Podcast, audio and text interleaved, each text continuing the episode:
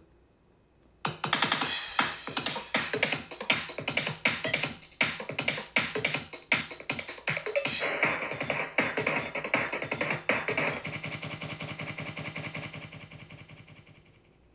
はいどうもどうもどうもどうもみんなこんにちはチャーミングムーチョちゃんで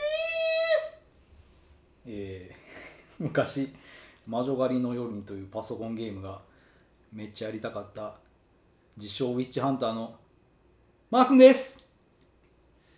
ね、というわけで、まあ、あの、魔女狩りの夜ってどういうゲームでしたっけなんか私もその、あれね聞いたことあるんですけど、なんかねよくわからないこう寂れた村にはあの神父さんか牧師さんかどっちかが、いまあそれ主人公ね、はいあのよくあるあの神神がこう前にこう目が隠れたようなねあーあのーよくギャルゲーとかエロゲーとかにあるタイプの、うんその自分の顔を想像させないタイプの、まあ、これはもう平たく言う平たく言うとこのエッチゲームなんで、うん、まあ、まあまあそうなんですよ、は赴任してきてはい魔女を探すっていう、えそれエロいゲームなんですかその魔女探してうん、どうするんですか魔女言いがかりつけてうんあのほくろに針刺したりするんですかとか、まあ、魔女の印やみたいなこと言ってうんあの異端審問を行うというおー拷問ゲ拷問じゃないよななんか、まあ、ただただまあエッチなことをするというー魔女に対してエエッチやねエッチなうんゲームなんですエねッチなゲームいやーね魔女魔女ってけど本当の魔女本当の魔女大変かなあの実際に魔女狩りに起きた時の人ってあれなんでしょ結構森に住んでるおばあさんとかそういう人を対象にしてたんでしょす森に住んでる おあ、ま、村外れの村外れに住んでるばあさんそうそうで、怪しいまあ、いわゆるその世間的にはもう、まあ、言ったらその時は独身の女性はおかしいみたいなうんものもあったんで一人で暮らしてる女性とかうんそういうのをまあヒットライで魔女やとうんうん言ったりしてたみたいなねうんうんまなあんでだから別に理由も何もない、なだから誰かのその、まあ、告げ口でうん「うん、嫌やなと思ったら、魔女っうぽいっすんよ」って言ったらもう魔女やっていうのでなったって恐ろしい社会ですけどねん、まあだからそれが娯楽になってたんやろ要は、そうそうだからまあその鬱屈したうん、時代なんで中世の暗黒そ時代やからうでまあもうね疫病もはびこるしといううん時に誰かをそのね悪者扱いにして、うんこいつらのせいやっていうふうにした方がうん統治がしやすいと、うんいうようなことでやられたという非常にかわいそうな宗教の名のもとにでもねジャンヌ・ダルクとかもそうだったでしょ最終的に最終的にはそうでしょ、うんまあ、だからようわだかんないからですジャよンヌ・ねダルクはもう最初からその神がかり的な発言があったから、そうそうイタコ芸やってたわけでしょ、まあ、そう神のそういう言葉やお告げがありましたうとんいう話をしてたから、まあ、そうなりやすかったんやろだからそれはだから神と取引したんじゃなく神の言葉じゃなくてそれは悪悪魔に言われたんじゃないかっていう話になって、うん、だからあの火あぶりになったとーこの前のバーホーベの映画あったじゃないですかまだ見てないですけどあれは何やったっけベンベネテベネデッタねだベネデッタとかでもそうですけどまあ牧師神父っていうのは男しかなれないという聞いたことないもんなそれ以外いやなれへんねだからだからあとは修道女になるやんアマさんシスタうんーになるでしょうんで結局神の言葉とかって聞けるのは男だけやっていうふうに思われてるんですよその腐ったかあのキリスト教の観念でできもまなんすとか聖女とかそいるうそこなんですよ、うんだからどうやってやるかって言ったらそのここに穴が開いて血が出てきたとかスティグマやねそう、うんとか何かその自分に降りてきたみたいなうんうんうん形で言ってやるしかなかったとまあ信託を受けてっていそうそうそうそう、っていうのでやってたんが、まあ、逆にその魔女扱いされたりもううんすることがあったということなんですけどだからそのシスターとかそういうところの修道女の世界じゃ、まあ、そういうのが格付けみたいなのあると私は神キリストの何かを得たみたいなああはいはいあの典型を得たとかそうそうそあのこう顔顔洗ってたじゃないなんかこう布になんか浮かんだとか、そうそうそうキリストの顔が浮かんだとかとかいうのをうんやりがちやというね、うんうんだからもう逆にそういうの男性的な社会やっていうことでしょうね、うんそもそもがな、うん、だっておらへんねんからいまだに法王も女性はなれへんとそうんう女の牧師神父おらへんからねうんキリスト教の世界ではそう考えたら嫌な宗教ですねうんキリスト教っていうのはまあ両家の狭い話そうですよ日本考えてみると日本の海女さんとかね日本のその弱調的な人いっぱいおるからどんなうん800ビクニとかおったもんなそうそうだから間口広い日本は、まだてかやっぱそれは仏教がっていうことなの神主もおんのかな日本も女神主うん聞いたことないな基本は巫女さんは女昼食はせん巫女は男はおらんと思う男巫女童貞がなるっていうあそうなんだから巫女って少女しかなれへんのああそうかうんだからそう考えるとで女神主って見たことないかもねいまだにだってほらそのね神道の方の人ってそういうあるやん、女に対してみたいなあのーだからし連合というそ神うそう道連夫合婦別姓とはあかんかとかなあと女系天皇そうそうがそういやいやとかいってういうのが全員員が全員じゃないけどうん神道系のねそういうそう連合団会があって団団体はあるんですねそいつらがうん自民党に圧力かけてないそのままたあせる票集めみたいなのににかかってるからうんだからもよくならへんっていうのあるやんうもうだってあれやもんなもう初詣行っても一銭も払わへんいやもういかんも んそのうん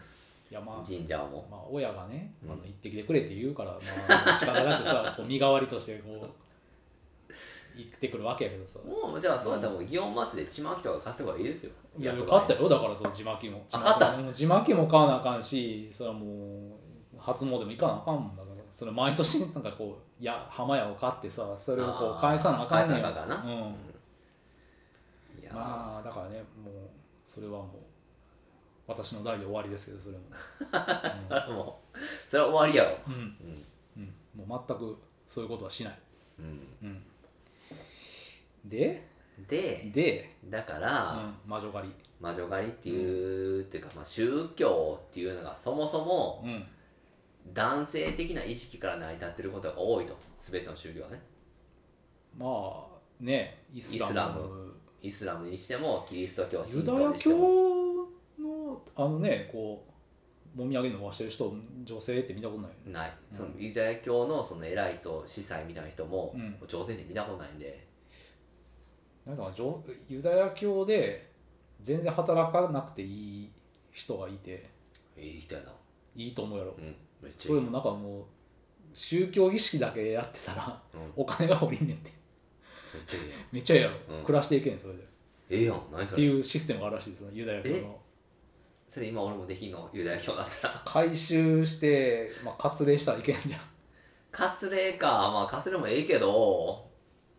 遅いかもなでも赤ちゃんの時の割礼痛そうやもんなあれな麻あ酔がしてピチって切るかられはさ痛々しいよな、うん見たことないけどさい痛いと思うあんなもんなうん赤ちゃんの時やってほしいけど今俺でやらかせられたら気絶するのも俺はもううんこもらっても悶絶ましあて、でも多分なるって大人な活動なるってなってもやっぱそれはあのちゃうあのあのびっくりボスケのあいつぐらいみたいな感じなあーそうなんだ自分で言うシャバットやからはい何もせえへんって言ってるぐらいの、言いがかりじゃないな あれだウォルターがうんうんおったな。うんあいつさ、あれ奥さん が、そうウォルターがなってそう奥さんがなってたやろ。全然信じてない、奥さんは俺ぐらいっていう。奥さんがユダヤ教徒やから そのそれに合わしてるってだけやな、でも謎の人ね。ベトナム帰りの。そういい人でしジョょ、ン・ね。グッドマンねうんいい人じゃないよ 全然めっねちゃ迷惑やん強かった最悪な友達やこう強いけバーンってど打ち負けた強いけどさ強いいや役にあの頼りにはなるけどめっちゃ迷惑な人やんあんなん名言なしでシンプルなのが味噌やっていう。言ってたよ、うんジョン・グッドマンはまだご存命でしたっけこの前亡くなった。いやまだ生きてると思あれか、ローストビーフやったっけローストビーフちゃうわあの。うミートローフミドルが死んでな。ローストビーフって太ってる人っていう枠なんやけ ど悪い意やけど。太ってる俳優さん。ジョン・グッやドミミマンはでも。ートローフってだってミュージシャンやんそうそうそう、うんミュージシャンミュージシャンやけどまあまあ出たよな、うん、いろいあろのセブンにも出たよ確か、セブンに出てるし、うんあのーあれあれえー、なんかの出たなあれあのー、あれえあのー、あれ大杉健二とか大好きな映画大月源氏とか大好きじゃないか 情報全然分からへんあのねみんなで歌ったり踊ったりするようなねえあの映画館みんなで踊ったり、えーえファウンド・オあのブ・よサウンドオブミュージックちょちょちょちょ踊らへんしあの吉木先生も大好きですよえ大体ロッキーホラーショーあそうそうロッキーホラーショーああ、うん出てた出てたわ、ロッキーホラーショーとかに出てましたね、えー、でうん、で神道の話をしてましてで、まあ、ユダヤ教のユダ話ヤ教のがあっ話てしてうんチンチンを切られたら悶絶するぞとチいンうチン切るには、まあ、皮をねチうンん顔を頭皮を大人の切り切られたらっていううんこの赤ちゃんでもいたんやろなあれいやめっちゃ痛いやろそれなあうん、赤ちゃんが痛覚ないっていう話は聞いたことないあよ、の記憶に残ってんだけでさうん、痛いに決まってるやついまだにやってんのかねやってるやろあそうなんや、うんあじゃあユ全然ユダヤ教徒の人はやっぱ大変なんやな大変まあそその時は大変だよ、うん赤ちゃん虐待に当たるような気がするしなうんちゃんとしたその手術でなだって包茎にならへん人もおるわけやんかなるそうだよ、そう無理やり切らんでもな、ううん、んでもなんか不思議な話やなその公費を切らなあかんっていうのはなその宗教上の理由でこれは多分まあもう始めた競争が包茎じゃなかったっていうことなんちゃうユダヤ教のうん始めた人教祖うん誰知らんけど さヤハウェイがさだヤハウェがうん、ヤハウェ様ががお元気ですかってそううんヤハウェ様ってあのな、うん歌でも最後月みたいになってなってもなってなんなんるあの だからだいや俺のヤハウェのイメージっていうのは あ新女神転生2の顔がいっぱいあるやつやみたいな感じやからああれやなそヤハウェ様うなそうあんな感じやからもうチンチンもなかったけど、一級ってうんあれ仏教の話だったけどなそうそうそううんまあ一休さんもねあれもね統一教会で息がかかってるみたいなあの船舶協会の会長が あやってるその一社提供のやつなんでね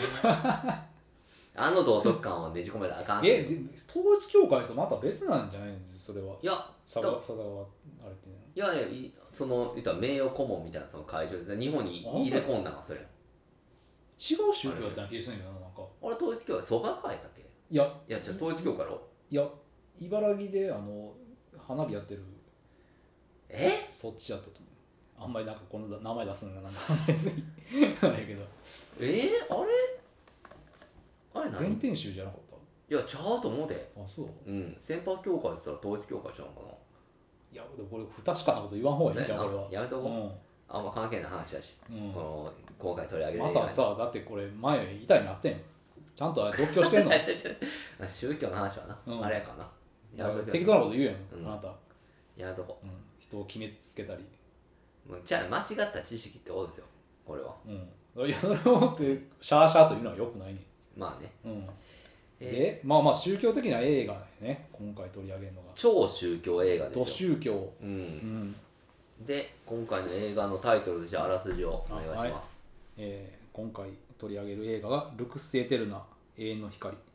というタイトル永で遠の光っていう意味ないなこのルクスエテルナっていそのううはそうもも直訳やね、うん、うんえーで、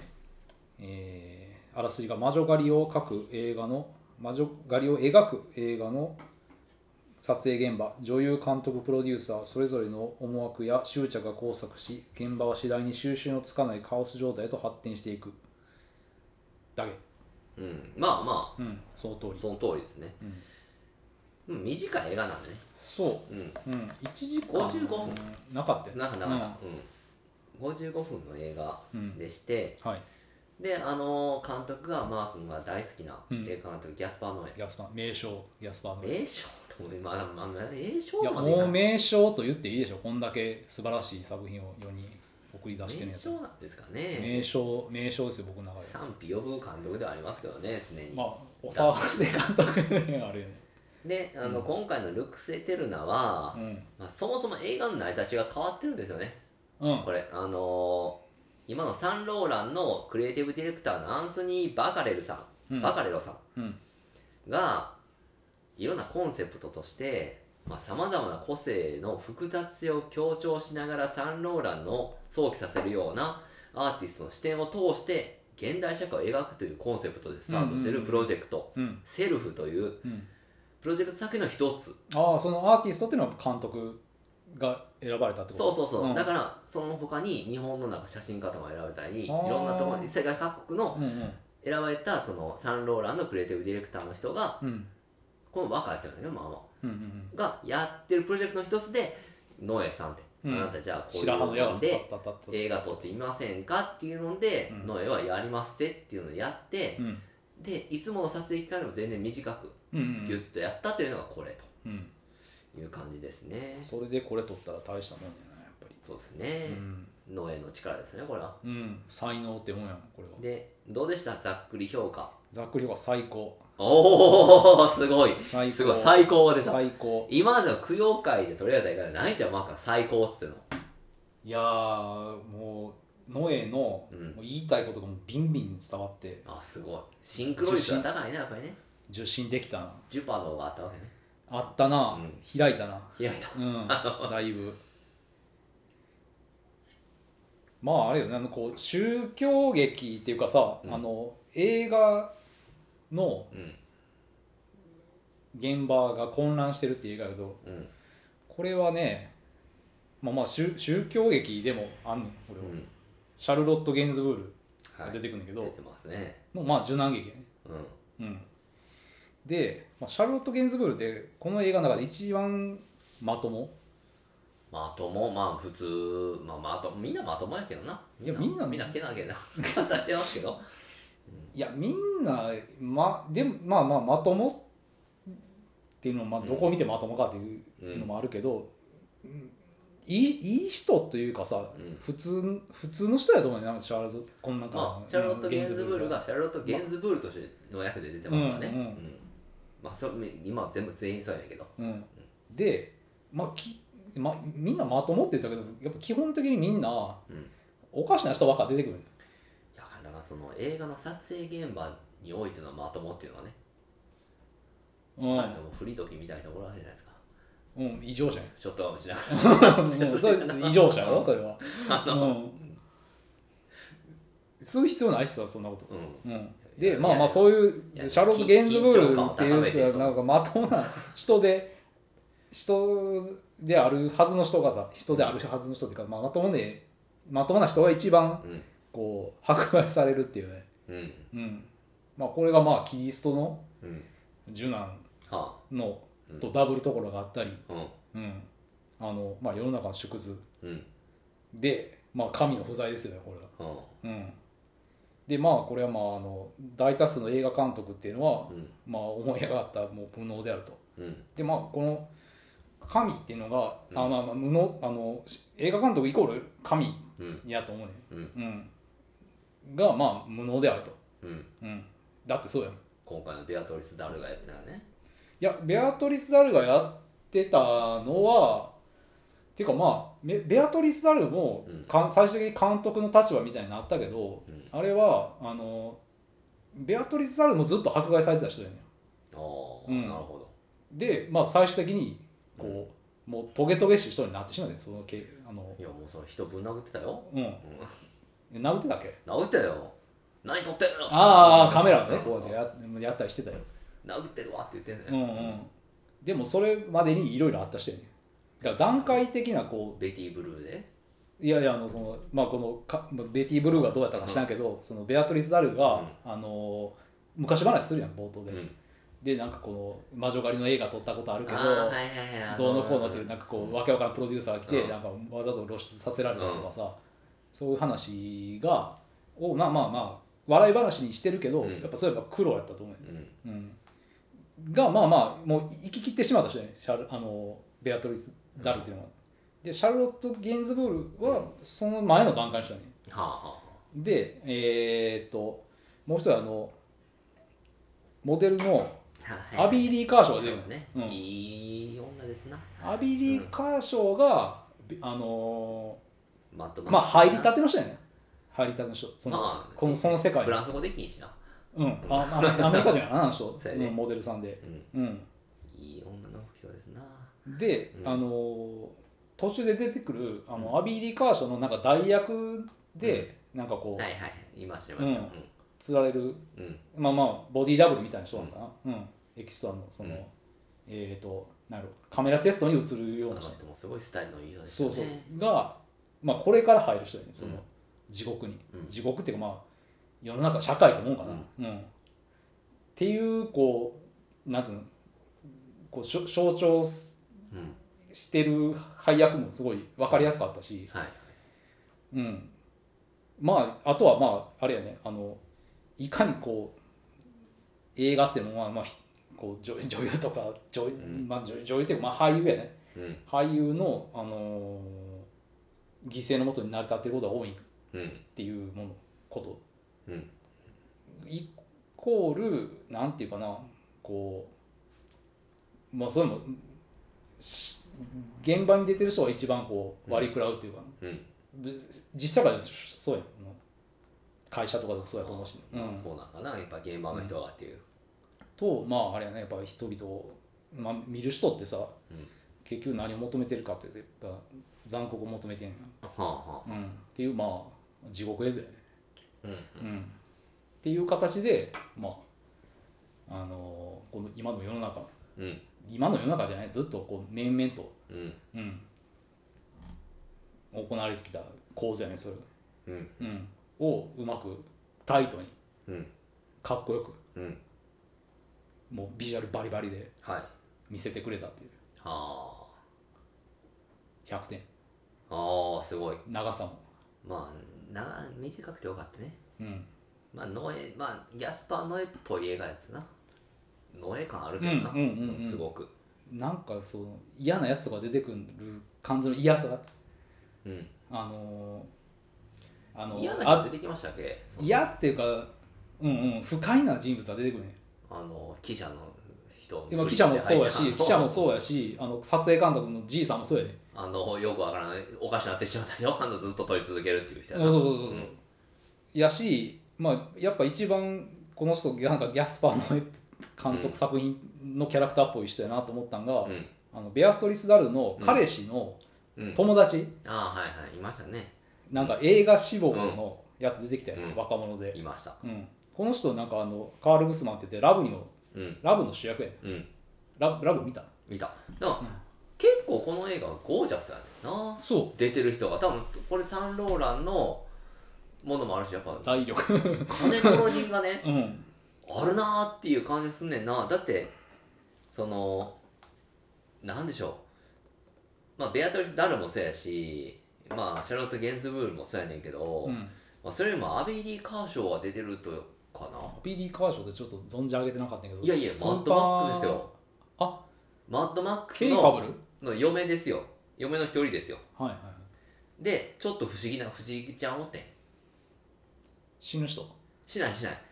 あのちょっと不思議な感じの子おってんちょっと天然入ってる感じの子ああそうかいマッドマックスの人かそうそうそうあの嫁嫁集団のそう一人嫁っていうかもう嫁でもないよなあれは妊娠させ集団のう一人で妹誕生の、んはいはいはいでいたりあとオールドって見てんかシャマランのあ見てない、にも出てたうりん、するしだからもういいわゆるハリウッド女優になってるしもうトップモデルですねうん美しい人ですようんが出てるからおすげえなと思ったようんうん見た瞬間で、まあ、ベアトリス・ダルっつったらもうベティ・ブルーだったりうん名優屋敷女とかねうんあったりするあのスキッパーやけど美人っていう不思議なうんあのローレン・フィッシュバーン型ローレンス・フィッシャーですよスキッパーやけどいいっていうそれでいいっていうああ人やしなでまあシャーロット・ゲンズブルーですようんもう豪華やなと思ったよ超豪華やねでまあそのサンローラの服を着てると皆さんスあタイリッシュに着こなしてるっていうので、うん、あんまりでも服のイメージないよなああほんまう俺ん最後にあの3人されうんい縛られてこうなってるのとか、うんやっぱりそう着こなしとかやあれのスタイルもいいしあそこなんかさダサく映してると思ってんなあほんま、あれをあれだってかんそのじいさんの撮影監督いたやん、うん俺のしあの師匠はうんゴダールやかそら、うそう、うあのんあのその辺のやつに物は言わせねえみたいなこと言ってて、のなんかあのセンスうん、で撮ってるから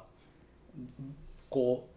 うグラサンかけてグラサンおかけでてこみたいなのにいてそうそうそうあれってあの昔のバナナラマの PV みたいな感じで、ああーはいはいはいうん、ビーナスの PV みたいな感じで、いや上手くなったらちょっとダサいみたいな感じで、いや衣装はおしゃれなんちゃうおしゃれまあってまいうかあ、ちちゃんと単品で見たら、いおしゃれなんかもしれないけど、あの、なんかさ、うなんかこうチカチカのところチチカチカのとこで、あのチカチカのとこでっていうか後ろこうあのプロジェクションみたいなんであはいはい火あの焚いてて、いやああれ映画違いはもうだってもう出版映画みたいなもんや、うんうんうん撮ってるからそうそうだからどそううしそよううもないだだダサい感じでやってるっていうふうに見えたよ、あれだはってまあでもまあ副次だよもう小さいモニカモニター見たからそのディティールまで見れんかったけどおしゃれな服なんかもしれなないんかそのボディダブルの人がねこれが似合うとかああなんかこそうそうそううスケスケのなんかこう網やなんかそう草肩みたいな引っかかっても切れへんみたいなねうんだからね多分うんあのそういうなんでしょう衣装面とか靴とか、うん、まあそういうのを見るだけでも楽しめると思うんでだから俺そこれこでもあんまりフィーチャーされてない気がするねんな映ってた映ってたけどだってみんな着てんのサンローランの服やからね、いやもうそさ言われたらそれは三郎だけそうど、うんもうおしゃれやと思いますよシンプルあシンプルおしゃれやなと思ってーまあでもいい服着てんなと思だわってなかったそうじゃないとこれ制約契約破ることになるからなまあちゃんとまあ三郎そうまあそれはの着なあかんっていううんそれは知らんかったけどさうんまあこのねうんアーティストの人がうん決めてますからそういうふうに、サンローランねサンローランの服なんて持ってないからね我々うんどれがサンローランの服か分からへんもんまああのパッと見てまああのサンローラン若有名いなそうあのイブ・サンローランの例がうんイブ・サンローランと別れたからサンローラン別れたイブ・サンローラン今そのコスメとかになってるのかなブランドの名前うんイブ・サンローランよりもサンローランになったからねいやだからさまあだから最後のその三人さこううん卓形にされるとこでもうんあのシャーロット・ケンズぐらい変な格好させられて、うんまあ、明らかなセットで撮られてかわいそうやなって思ったよねまあシャーロット・ゲームズブルがかわいそうやっていう映画ですよなうんそうそあうそのでも俺一番初めからさううん初めそのベアトリス・ダルと、うんシャーロット・ゲンズブールが、うん結構長い間ガールズトークしてるなうんしてるしてるで俺今回ここんな感じなのかなってそのギャスパー・ノエもその下手したらこれで50分うんトークだたからだただただ女がだらだらアラフィフ女がうんだらだら話してるだけっていうのをやったらどうしようってうだってこれ15分ぐらいやったやん、ぐらいあったかなろ、うん、うん、この50何分の映画って15分ぐらいうん、この話がだらだらだらついてさ裂かれてる結構不安やったけどな初めああ滑り出しはうんうんやばいなうんってやばいなと思っててうんやばいよやばいようん、まあでも結局ねあの面白く見れましたよあ面白かったうんあのそのギャスパー・ノエの中でも一番ぐらい分かりやすいんちゃううんうん映画として、うんうんあの本人が出てるし本人出てたいやじゃあそのベアトリス・ダルであったり、うんシャース・ゲンスブルがそのままあー役で出本て人るか役らで、ねうん、出てでる映し画業界そうで映画撮ってるなっていううんうん舞台設定も分かりやすいし、でまあ豪華ですしでそのシャーロット・ゲンズブールがね撮影前に急に電話かかってきたら、うん娘がうん「学校大丈夫?」って聞いたらうん「お股にバツって書かれた」みたいなこう、うんうんうんもう気が切れないようなことをう ん聞かされてみたいな、うんあったりして面白いシーンですね面白くはないあれはあれは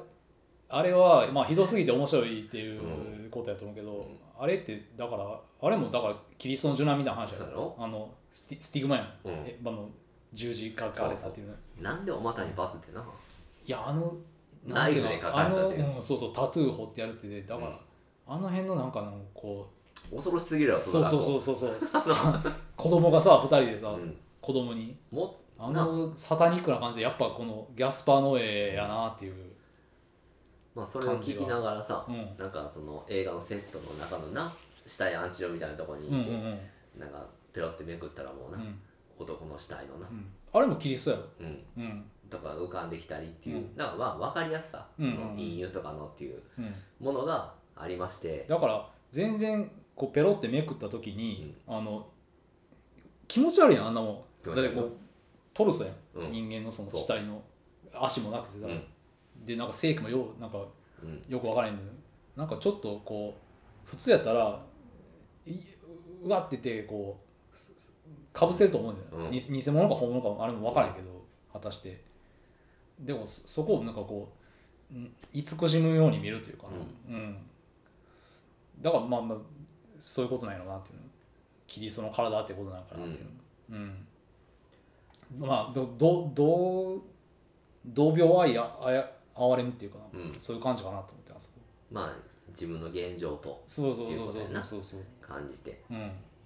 だからその初めのガールズトークのシーンから、もう一転してその後はもうジェットコースター的な感じうんもうとにかくまあ得意のそうジェットコースター的展開ただマジで俺もこれ3回見ましたけど、うん1回目とかはもう2分割やめてくれと画面のあもうしんどいっていうこのあ追いかけていくそう追いかけてこ,、こっちもこっちうんもややこしいことが起きてると、うん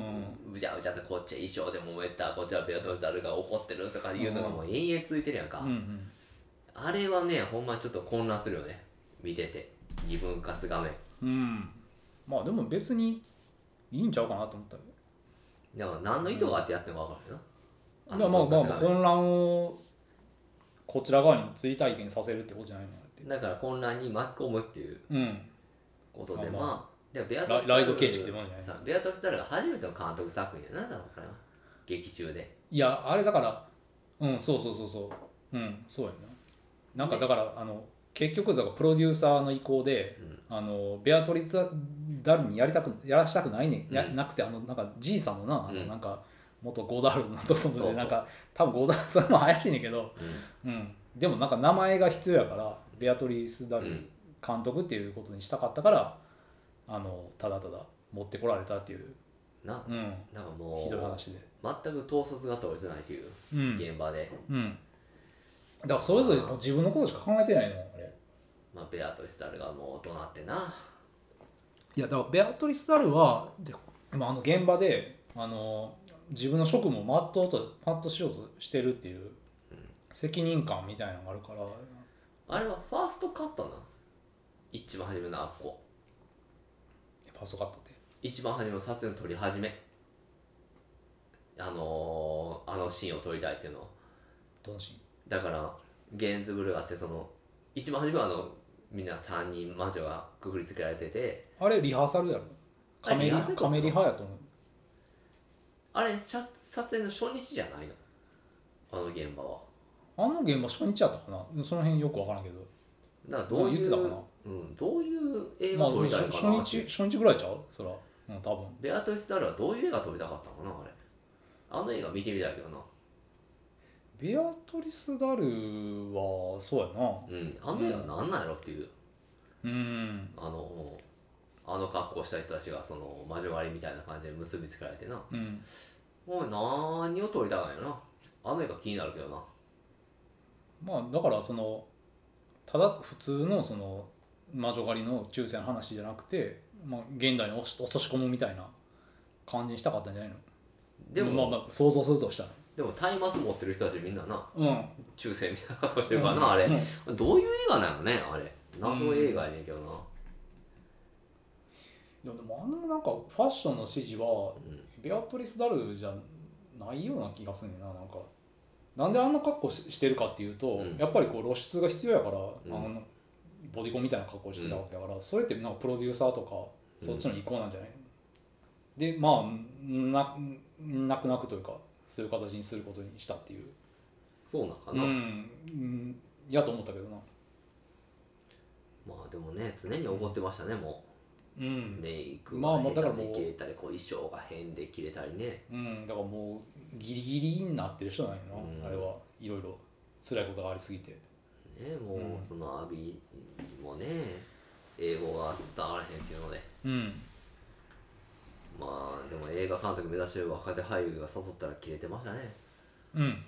いやその撮影途中になんかうんそんな違こといが話うんするなんてってそう怒ってましたねそうそうだからそのあのなんか映画監督志望のやつのなんかこうしつこさとかさ、うんなんかすごいあのシャーロット・ケンズボールが割とまともに相手し,、うんてて忙しい中でも、そうもうそういうとこじゃないのにねなんかそうしょうもないなんかあのこの映画撮ろうとしてるっていう内容も、なんかもう誰もが考えつくような、こう死死っていう概念がなくてみたいな、うん時間っていう概念がなくてみたいな本当にもうくだらなさそうな映画のプロットを話してなんかこう、えー、飛ばしてくれみたいなこと言うねんけど、だからあれあれを言うのも、うんなんでシャーロット・ゲンズブルーに言うんやっていううん話やしあそれは大物やからちゃういやいや本当やったらうんプロデューサーとかに持っていく話やんそんなもんで監まあ督まあまあ、うん、でも多分一番こうなんだ言いやすい相手に言ったんちゃうかなっていうえーなシャルト・ゲンズブルが、うんな舐めてんねんやっぱりめっちゃめちゃけど大物やで、大物や、うん、シャルト・ゲンズブルといえば、やけど全然侮っててん結局、まあでも、ういん、あのピザピザ食ってて、シャーロット・ゲンズブル来たらこうガン飛ばしたしやでも俺はこの瞬間忘れないとか言ってないから、抜いてたよ、うんうんいやそれはまあ感動してんちゃう大物いやいや感動してないでガン飛ばしてなんかもう来るってどっか行ってん感あ動れしガン飛ばしては見てただけちゃうあんなガン飛ばしてるってあんだけずっとみんなおかしいやんだってそんなんいやそりゃスーパースターじゃないですか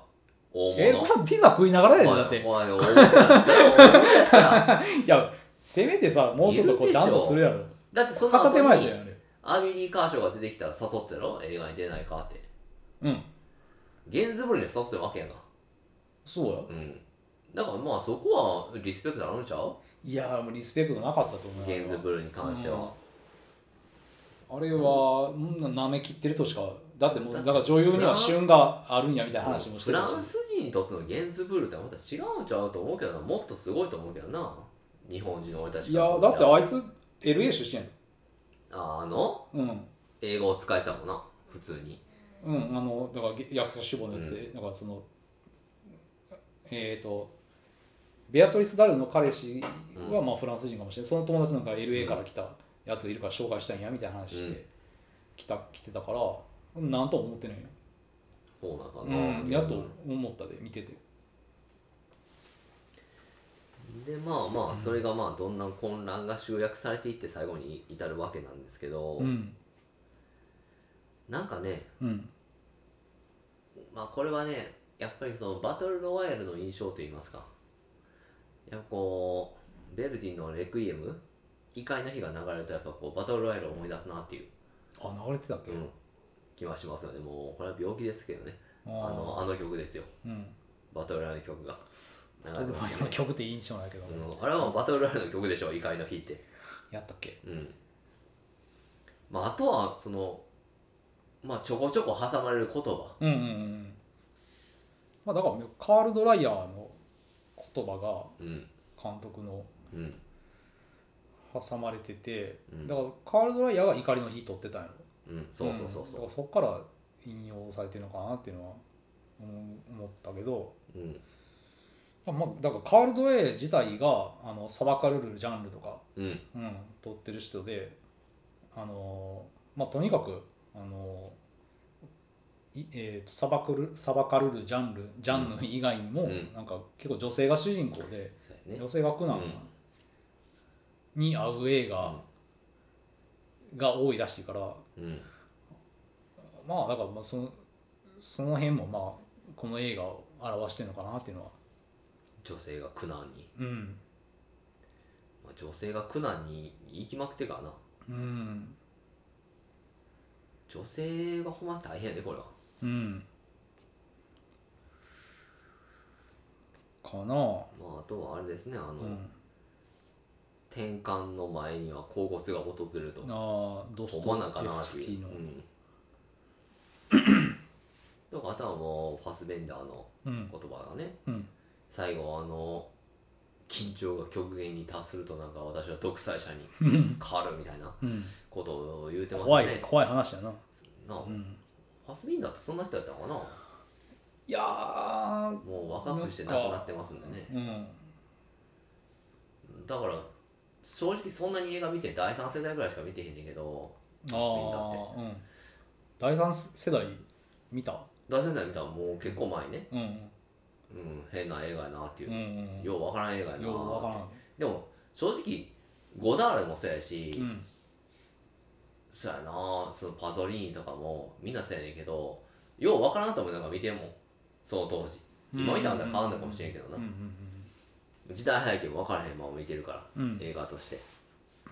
うん。まあでも好きだなと思うよギャスパーの絵とかはうん。うん。そうよね。まあだからもう最後のスーパーピカチュウ状態に、そうスなピカチュウなっとていくわけかあだのねポリゴン状態というか、うん、うん、だからまああれは多分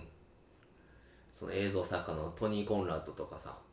の影響を受けてんじゃないかなと思うけどなトニー・コンラドってあのねそういううんアートとして映像を撮ってる現代的な作家がいて、誰うんそれもその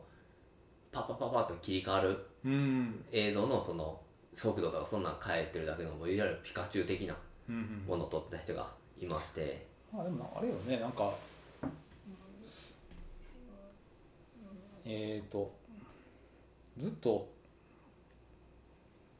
監督ギャスパー・ノエか、うんギャスパー・ノエもなんかそういうことやってきたけどなんかあのアレックスのうんあのタイトルロールでもこうビカビカビカっていうのもはいはいあったし、うん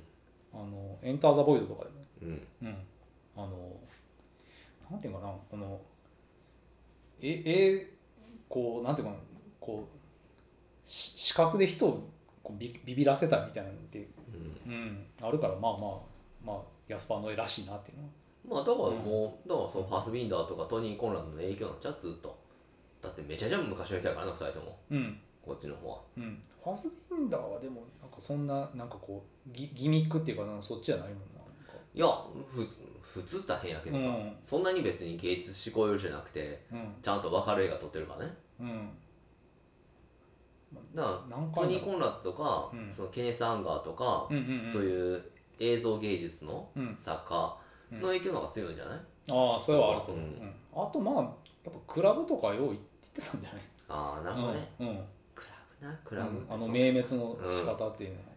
こうライティングっていうかさ確かにな、うんだからあだれからそれに引き観客を引きずり込みたいみたいなところあるんじゃないまあクライマックス見てんけど、うんもうこのこれで見た勢いがつきつ勢いいてがついてみた、うんうん見ちゃってんけど、うん見てなかった、うんうんあやっぱ面白かったよクライマックスも分かりやすい話やんうん一本筋の通った、うんうんでこのルックスエテルのも分かりやすい話なんですよクライマックスも最初にさこのインタビューのシーンで、うんこうわざとらしく横にさこででう、うんうんこうんこれネタですよってのそがうそうそう置いてるのがなんうんかあれよね、あのし親切だねシですうんだから決して分かりにくい話でもないし、うん、難解な監督じゃないよね、この人ねまあそんなんなんのかなと思うけどな俺は LSD いやそうそどんな それはうんどん果たなして量を飲んでどうなったらそううそんなんなんのこかうな本能むき出しみたいにそうやねになるもんななんるかかななって、うん全員が全員獣みたいになるわけでもないわけやからなだからそれはやっぱりあのこうスストレス下に置かれたらっていうことなんちゃうかなとなだってそのうんあのダンスのさ催し物だってさ、よくわからんかったよこうはい呼吸がバーンって変わってあって、すごいなんかまあプロデューュー振付師がいて、なんかプロデューサーみたいな人がいてっていうんでなんか抑圧された環境やからまあああなったっていう、うんまあ、でも LSD がそういう効果があるのかで LSD の効果ってその幻覚見えるとかそうそういうことしか知らんから知らんねんな精通してないから果たしてそれがリアリティがあるのかどうかっていうのは分からんけどまあまあそういうことなんかなっていうのは思う、うんうんだからまあこういう極限下に置かれた人みたいなのを書くんが、うん、プラスまあまあ、ノエアンは好きなわけねそう、うんプラスこうそこにこう現代社会を風刺するみたいなところうんがあるんちゃうかなって、だからこのさあの監督がものとか、まあベビーシッターもあのなんか、ね娘があの、はいねお股にうんバッテンされバた、ッテンバッテンされたっていう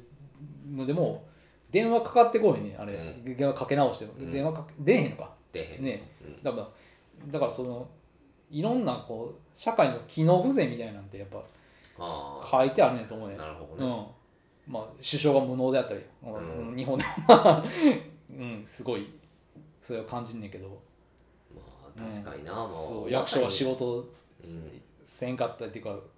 ねうまいことこう機能してない形やねんだから撮影監督がもう老いぼれでうんあのあすげえいいやって言いながら、あの助手にあのところでピント合ってるかっていうのを聞いてみたりとか、ね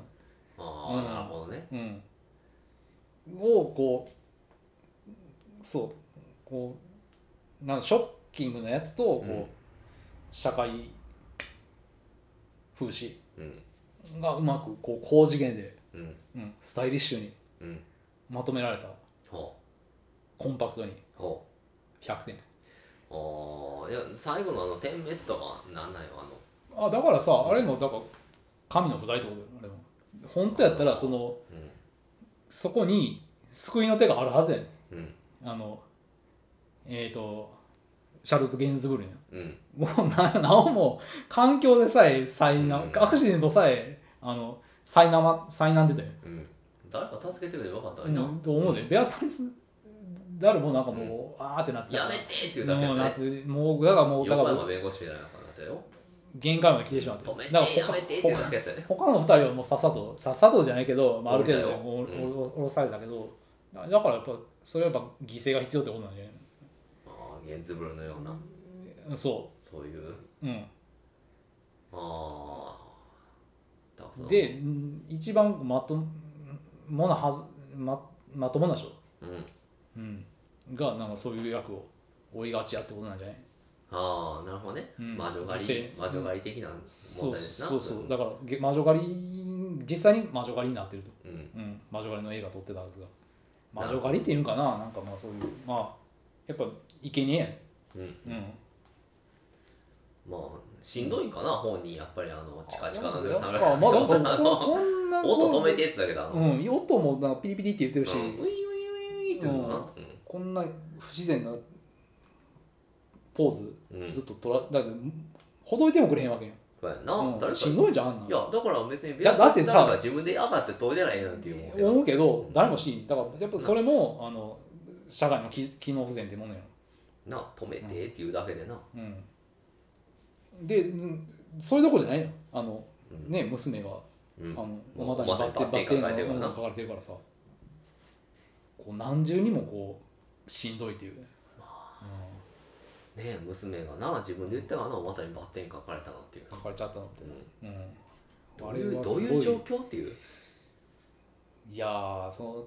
ってき方がやっぱすごいよねあれ、うんうんあの嫌な事件のさ そのなかなか創作でもそんな話って考えられないよあ嫌なだからうん嫌やな平山夢明が考えたら 嫌な事件やいやだって、例えばねうん僕がその働いてるとするじゃないですかうんで電話かかってきてですよ、うん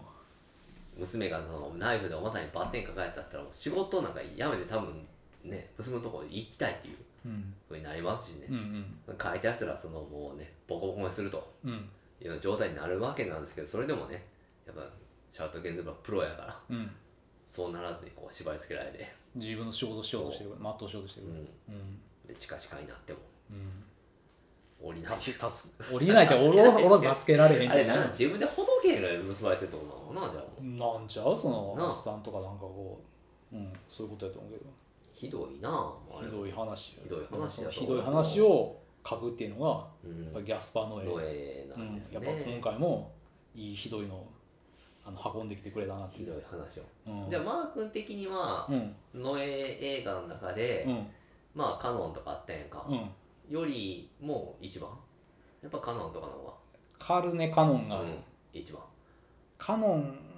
がこんなこと言うとちょっとロリコンおっさんブツブツ映画うんそうやな、うん、あれもだからカルカノンがあって、うんカルネで、うんあのお父親父がうんまあまあ近親相関するわけ、うんうん、最終的にう、んなんかこここ娘を殺す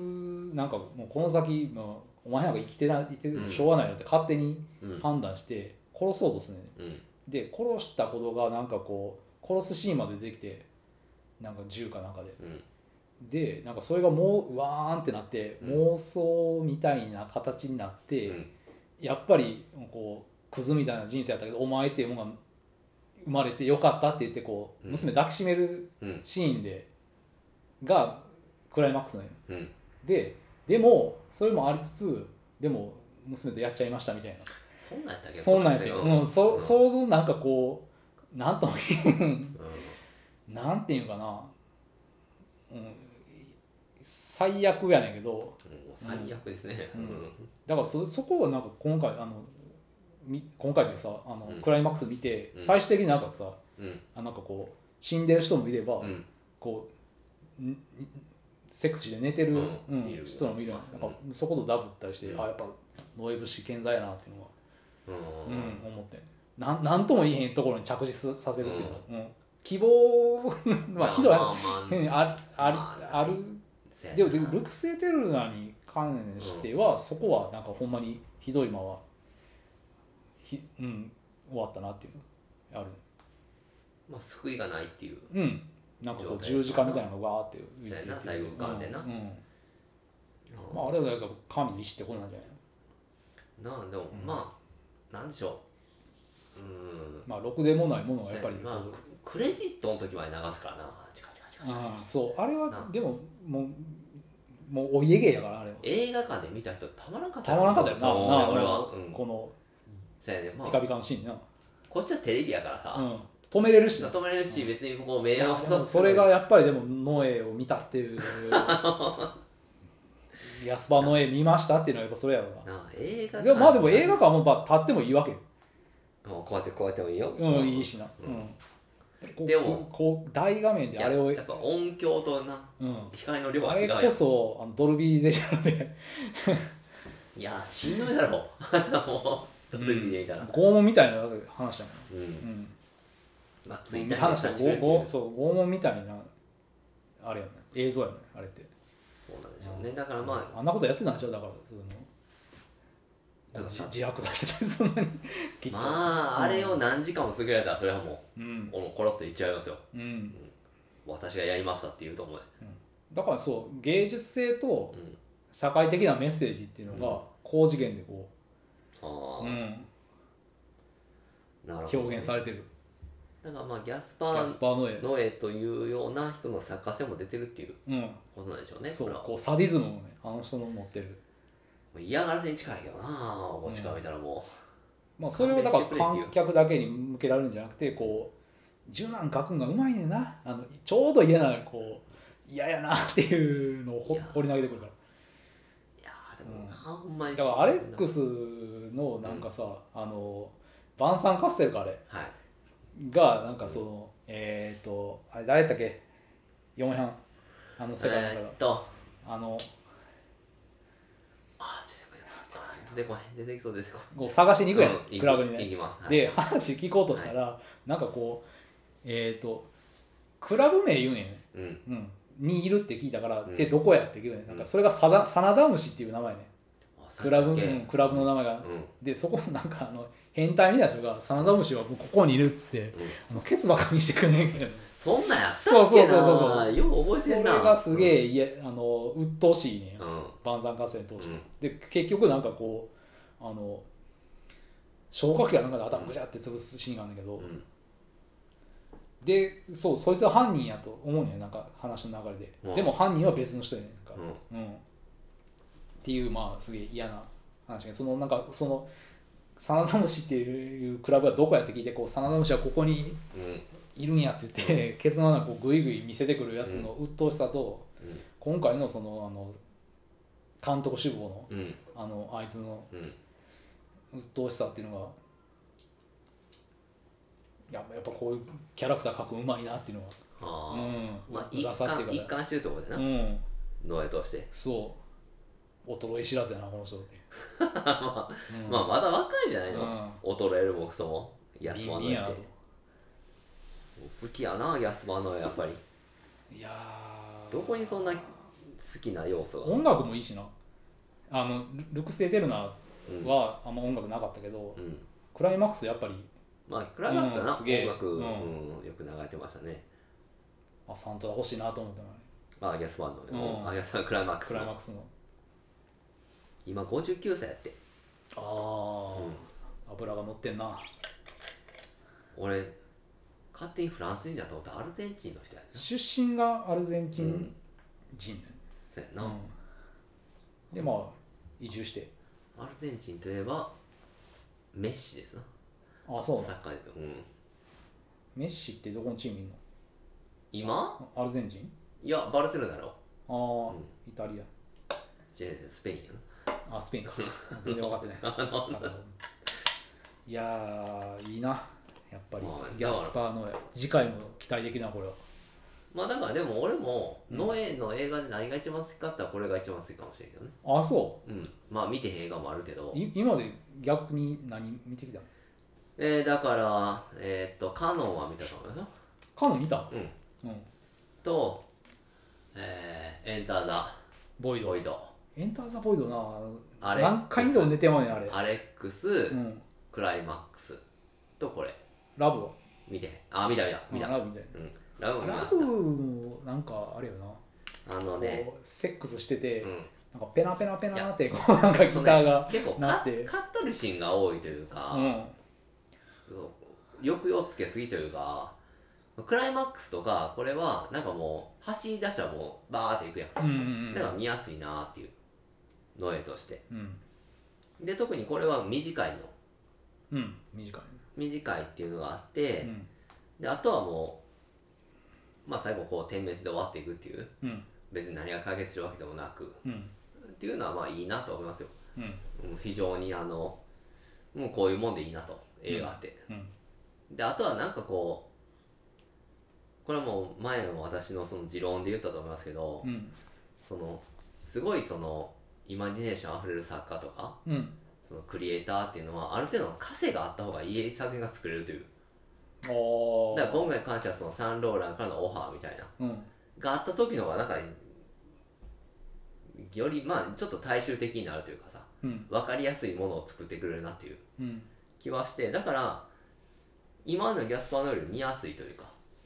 まあわか短りやす短さもあったんじゃないそ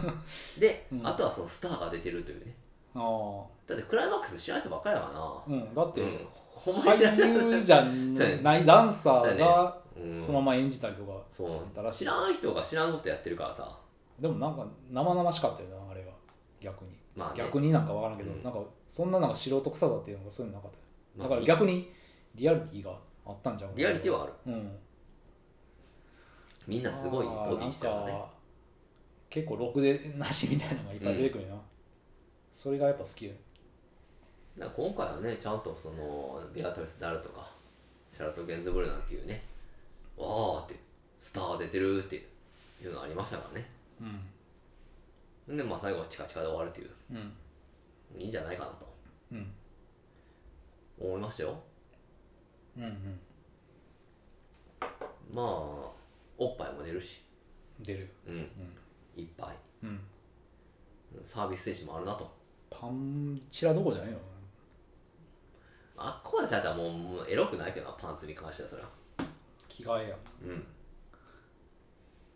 だから何の意味があんねんっていう感じはよくあんねんけどそのシーンの合間のその代役の人がさ私がその代役じゃなくてスターになるよみたいなでその、スタイリストの人もあんたはええよみたいなうんだからあれはあのちょっとこうなんていうのかなあの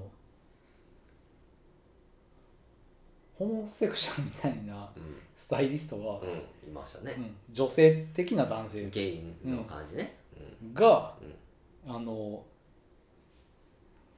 こうかあのひどい仕事にうん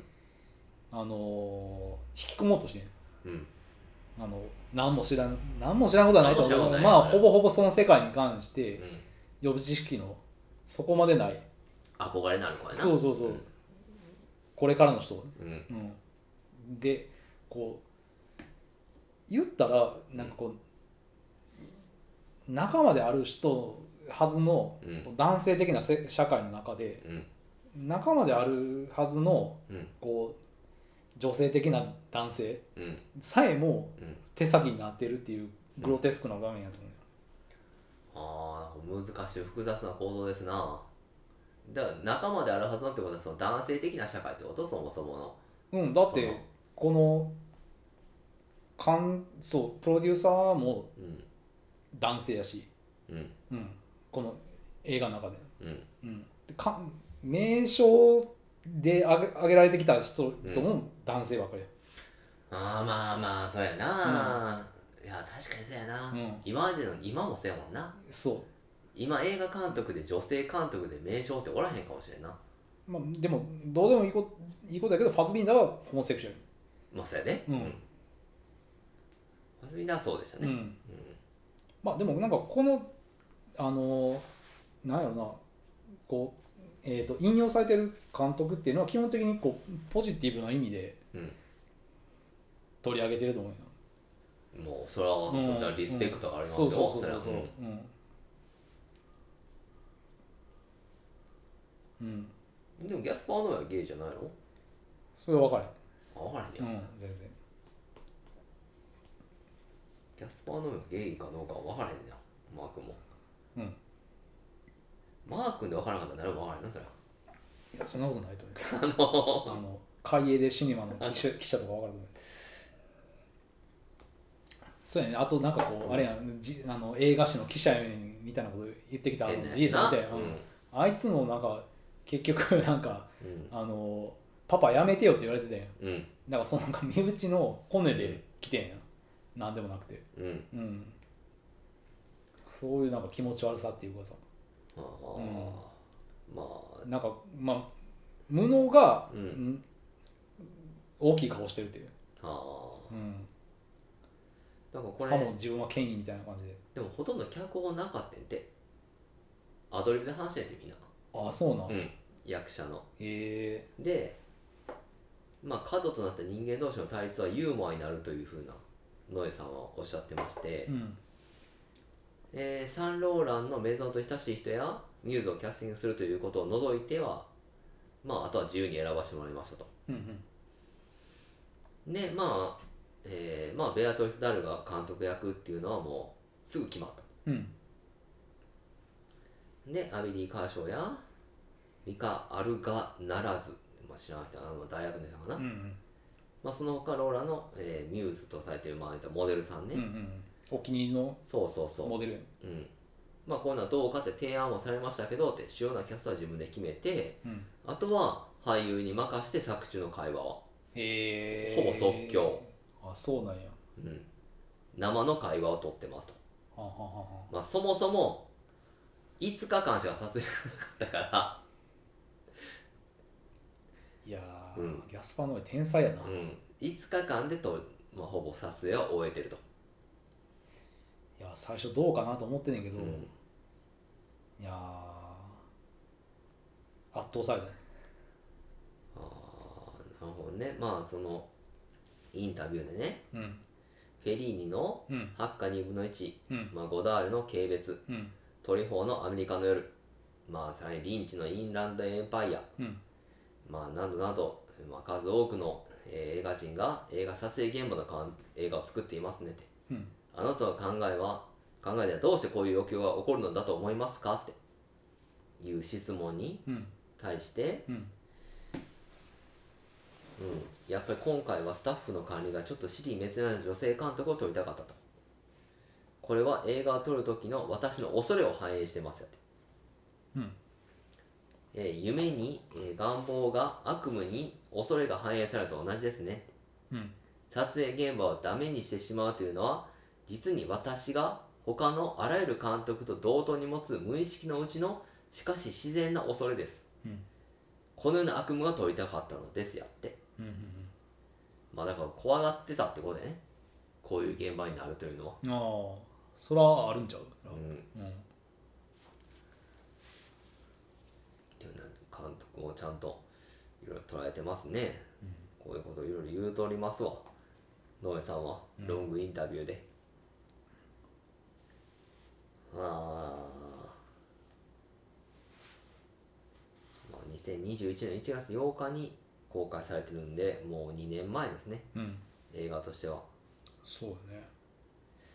いやーまあすごい映画だと思いますようん生々しいもう映画館で見たらね大変なことになると思いますよ無事では帰ってこれへんなまあ、50何分やからな何やろ私もそのケチな人間なんでね2時間の映画か50分の映画を映画館で見るって選んだら2時間選んじゃうんちゃうかなっていやでも誰が取るかじゃういややと思うよでも、どっち見ますないと例えば、まあ、マークにとってどうでもいい映画監督としたらマイケル・ベイとうんマイケル・ベイどうでもよくないよじゃあじゃあそんなに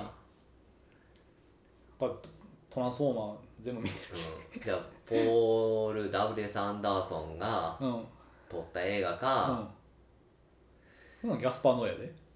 ギャスパーノエがう30分、んうんポール・ダブレス・アンダースが3時間、うん3時間ずつ下げるようなそれだからそれプラスになってないって長い映画好きじゃないの55分かと思うけどな映画館で見るんやったらかなあ、うんまあ、ただルクス・エテルナに関しては期待してなかっあそうなんやうん期待してんかったやん、たうん、なんでよなんとなくそううんキャスパー・ノイの映画で期待せえへんってマー君がどうなってんねんいやだからクライマックスも見てなかったやんえじゃあその前のエンター・ザ・ボイドも結構眠たかっうんまあしんどい映画ですよね、たやん、ううんでラブうんも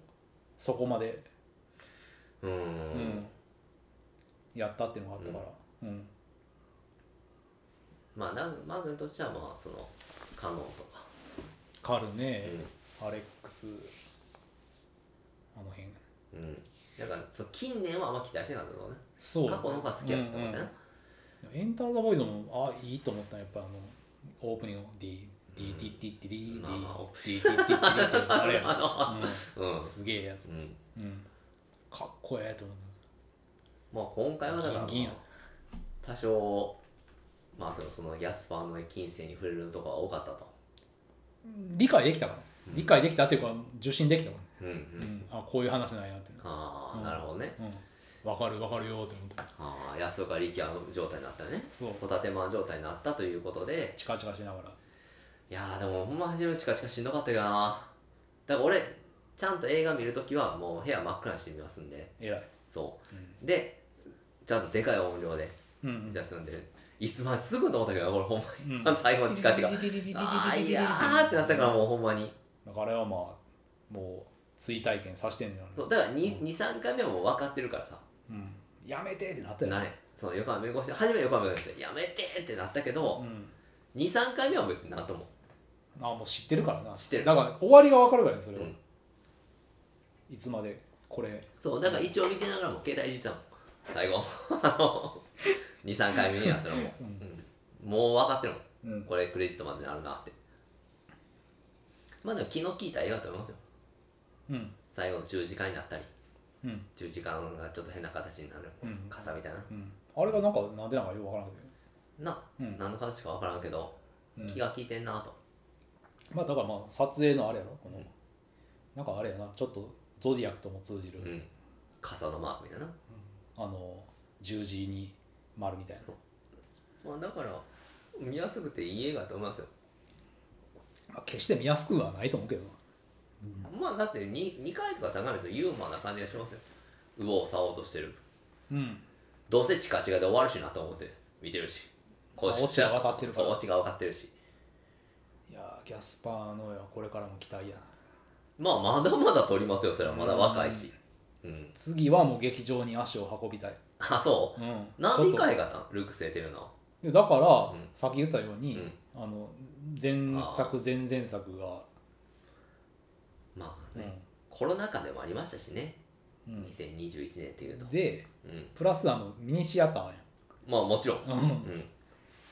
マークのミニ嫌いシアなターなかなかあの脇がの匂いがして嫌や脇がじゃなかったよなあのだからそのミニシエントの話やろ、うんそれはもう大衆やった感じその風呂入ってない嫌やな風呂入ってないだとから臨場感あったで割となんかイニシエイントみたいな匂いしたろニシエントのあのパブの匂いしてるあんなんもうどかいで風呂入ってへん匂いやからな風呂な風呂っていう設備がない じゃんミニシエントにはイニシエントには風呂ないや ろあのその水浴びとお風か、呂うんっていう、うん雨降ったら海それやる海川か海でなんかべバシャバシャってやってんじゃんあの頃にイニシエントやったらなあまあそう欧米人あんま風呂の意識ないって言うしななうん毎日入るなんてもうおらんって言うしうんダほんーまリかンなの外国人とかでもなんかあんま風呂入ってなかったよだから昔の平安時代の人みたいな日本でいうそのお香とかでごまかすっていう、んそ そういう人なんかもねううんまあというわけでマー君大絶賛ですよねこれ100点ついに100 100点点は出た映画100点は言い過ぎやったかもしれんけど、う今の気持ちはそうよいやーでもそれすごいやんうん、なかなか100点って出へんでうん、いやまあ素晴らしい映画やと思って100点ってもう映画史でも少ないからね100点出してる映画ってうんいやないんちゃうそこまで映画史ってまあまあ、自分の映画史やけど な自分で見てき自分たの映画史うん、他のブレイブハート100点あ100点あれでもでもな見たんが中学生ぐらいでうん久々にやっぱ見返したらうんこう神がどうとかって言い過ぎやなっていうのがあるから、うんそれはやっぱりちょっとこうサタニストとして目覚めてからはああちょっと減点対象かなっていうじゃあ神神神って出てるだからそのバックグラウンドはやっぱ分かるようになってきたんや、うあのんわかるよあのメルギムのさうん、うん、メルギブはもうそもううい無う邪気にそういう無邪気に宗教的なあのだからやっぱりあの、すごいあのえっ、と白装リッジの主人公も気持ち悪くてああはいはいうん不殺の人なそうう、んもう受け入れれんかったし三国志みたいな、うん、うん山崎匠版の三国志の人な、う、うんん、あれもなんかこう神がどうとかっていう話だってあれは神の一心ですよ、うんあれは、うん、まあだからそういうのが受け入れられんまあバイブルバンド的なのがあるからねできたから、うんじゃあ、うんそれ以外やっのぱそれはもう100点映画というと100点映画、うんホーリーマウンテン、ああホーリーマウンテンな、うはんえー、ワイルドアットハート、は100点な、はいうんえー、 ゴッドファーザーおースカーフェイスタクシードライバー古い映画ばっかり70年代の映画ばっかりやんセブン、ああ私90年代うん、 100点映画100点ああなるほどねもっとなんか明るい感じのないんですか100点映画でなんかもう暗い映画ばっかりですねインサン暗いかなインサうんインサンの映画ばっかり言うの俺はしょうがないしかもカルト寄りやしうんゴッドファーザーとかセブンはいいですようんでもホーリーマウンテンとかもうそんなでもやっぱ芸術好きやもんうんなんかもっとないですか最近の映画で100点最近の映画で100点100点出したいよな明るい映画 明るくなくてもいいけど最近でお願いしますその黒い家か最近でもないけど めっちゃでもそれセブンより前なんじゃない森田義満やうろんあれの100点 100点やなあれは100点100点あれ100点100点他他の100点もロード・オブ・ザ・リングとかどうですか好きやああ100点やなあ100点やかなうん全部通して当時100点100点あれをだってどこがかけてもあかんと旅の仲間とうん2つの塔と王の期間うん合わせて100点100点ですおーまあ、あれももう20年ぐらい前ですからね、うんロブ・ザ・リングも最近ないですかここ10年でまあ最近見てるケロッグ博士ってすごい面白かったけどなあああのーココーンフレーク作った博士そのうそうそうそうケロッグのあありましたねあのアンソニー・パーキンスがうんあだからやっぱあれやなあの羊たちの沈黙とかも 100点やったねああまあ全然前の映画やけど これあれインスタの話だしなうんう100点かんうんなんか最近だからないのこじゃあもうここ5年とかに絞るの2020年代何3見たっけななんかもう逆に言うとだから最近の映画ってもう本当に忘れていくねんなあー昔の映画昔のことしかもうだから老人なんやろそれは、そうやろな、うん、昔のことしか覚えてないの最近に100点やなだからだからケロッグ博士見ためっちゃ面白かったっていううぐらいしか思い出せへんな最近見た映画何かってだけんなかなかないか100点出すのは最近うんマトリックス一発目見た時あこれ100点やなと思ったけどああワンね、なうんまあ、それももう二十何年前でしょうかあれはであのリローデッドじゃなくて何やったっけ一番最近の、ああリダイレクショうン、ん、最低って思ってゼロ点だと思ってる何きつかったよねかなあ最近だから逆に最近良かった映画言ってよ100点100点じゃなくてもいいから面白かったなっていうなんか出てくるそんなに最近良かったなーって言わフれラたッシュは良かったよフラッシュ良かったよ、うんザフラッシュフラッシュは好きです、うん100点では ないよだって100点っつったらティム・バート版のバットマンとかになるからねああそれがありきの映画やからうんうん、フラッシュはえー、っと良かったなこだかのら映最近見たとかザ・フラッシュザ・バットマンとかそういうのになってくるうーんイニシェリントとかそうやなイニシあェリンとトスリービルボードとか一緒の監督やなうんそんなするイニシェリント好きやったけどなとかまああの悪の法則とかまたインリドルサスナコットインサナなリドルスコットの前のあだから最後の決闘裁判とこれ100点やと思うよああ、うん見てないんやそれはこれめっちゃ良かったけ最後の決闘裁判は100点映この5年画うんで一番かもえー、 100点、大絶俺の中の100点映画最後の決闘裁判うんいや好きだな決闘好きだな、決闘好きうんならバリーリンバリーリンドンドンは好きじゃないけど別にじゃあおか しいよ同じだよででキューブリックの中で誰が好きかって言ったらバリーリンドン最下位ぐらい入るからね嘘ほんま全然好あきいじゃないつあいつえあんでもっとなんかもっとなんか地味な映画他にも、まあありますよ、うんでももう現生を体あーあな、うん体腫れね体を張るとか、うんでも全然バリーリンドンは低いですよだだるいなと思いながら見てただか嘘んら中世がその好きちゃうねんそこまでいやいやいやいやいやおかし いや最後のいや決そ闘の最最後後の決闘裁判みたいな泥臭いのはいいねなんかその貴族社会みたいなやつやんあれバリーリンドンはあその高貴な人たちの決闘なんかどうでもいいねシグルイだってあんなもんその下世な人間たちの決闘やんかあまあ下船っていうか、ま貧あ、乏の下三男と下々のもんだよそう、うんよたかの子のうん決闘やんか、言ったらなそうそういうとこにハグイッとソくるハイソな世界の話じゃねそのバリーリンドンみたいいやでもバリー・リンドンも成り上がりのかんかんそうだからそうやね、うん成り上がってそのクラスに入りたいっていう人の話やからさ、そう結局けどそのイラコみたいにさならへんかったやんか結局イラコは登りたい登りたいと思ってさ、うん登った時にうん気づくやんか、こんな階級社会が悪いっていううんうん仕組みになそん、システムっていうものに、スタンドイッチに手かけてさ、うん上も下もないって、泣かせるシーンやな、うん俺も一緒だっていうまたしぐるい話 ずっとチャーミングの話もするしもうプロレスの話もするしバキの話もするしやばい出て逃れられへんな逃れられへんそう階級ってのもイラコが出てきてしまうねんやっぱりこう会議イコール イ上ラもコシ下もないっていうマンデラとか出てきてもいいんやけどなマンデラやったらまたマンデラ効果が出てしまうからマンデラの効果の話はよくするもんなうんうんだからバリー・リンドンはそこまでじゃない熱い話じゃなかったかなああ暑さっていうのはちょっと違うかもな,、うんなんかいやなんでいいと思ったのでも割り切りのまた見返してみるまあの、好きやったかな、うんバリー・リンドンは、だからうん面白いって思ったよねうんうんまあ、つまらんことはないけどまあ単調な話かなっていううん、感じはしたななんかあれちゃうなんか映像はあれもなんかちょっと近親相関的な話じゃなかったよなんかちょっと、あんお姉さんがちょっとなんか気になっててみたそういななんだっけなうん、なんかそういうインモラルなところもあって昔の人変態だなえそんなことあるか昔なの人変態説そんな姉といやあるんじゃう現代でもあるよ昔の人じゃなくてそんなの現代であるまあ、あるでしょそんなのよよくある話じゃないとは思うけど全然ありえる話だまあ皇室とかな えその昔の皇室とかそうやったよな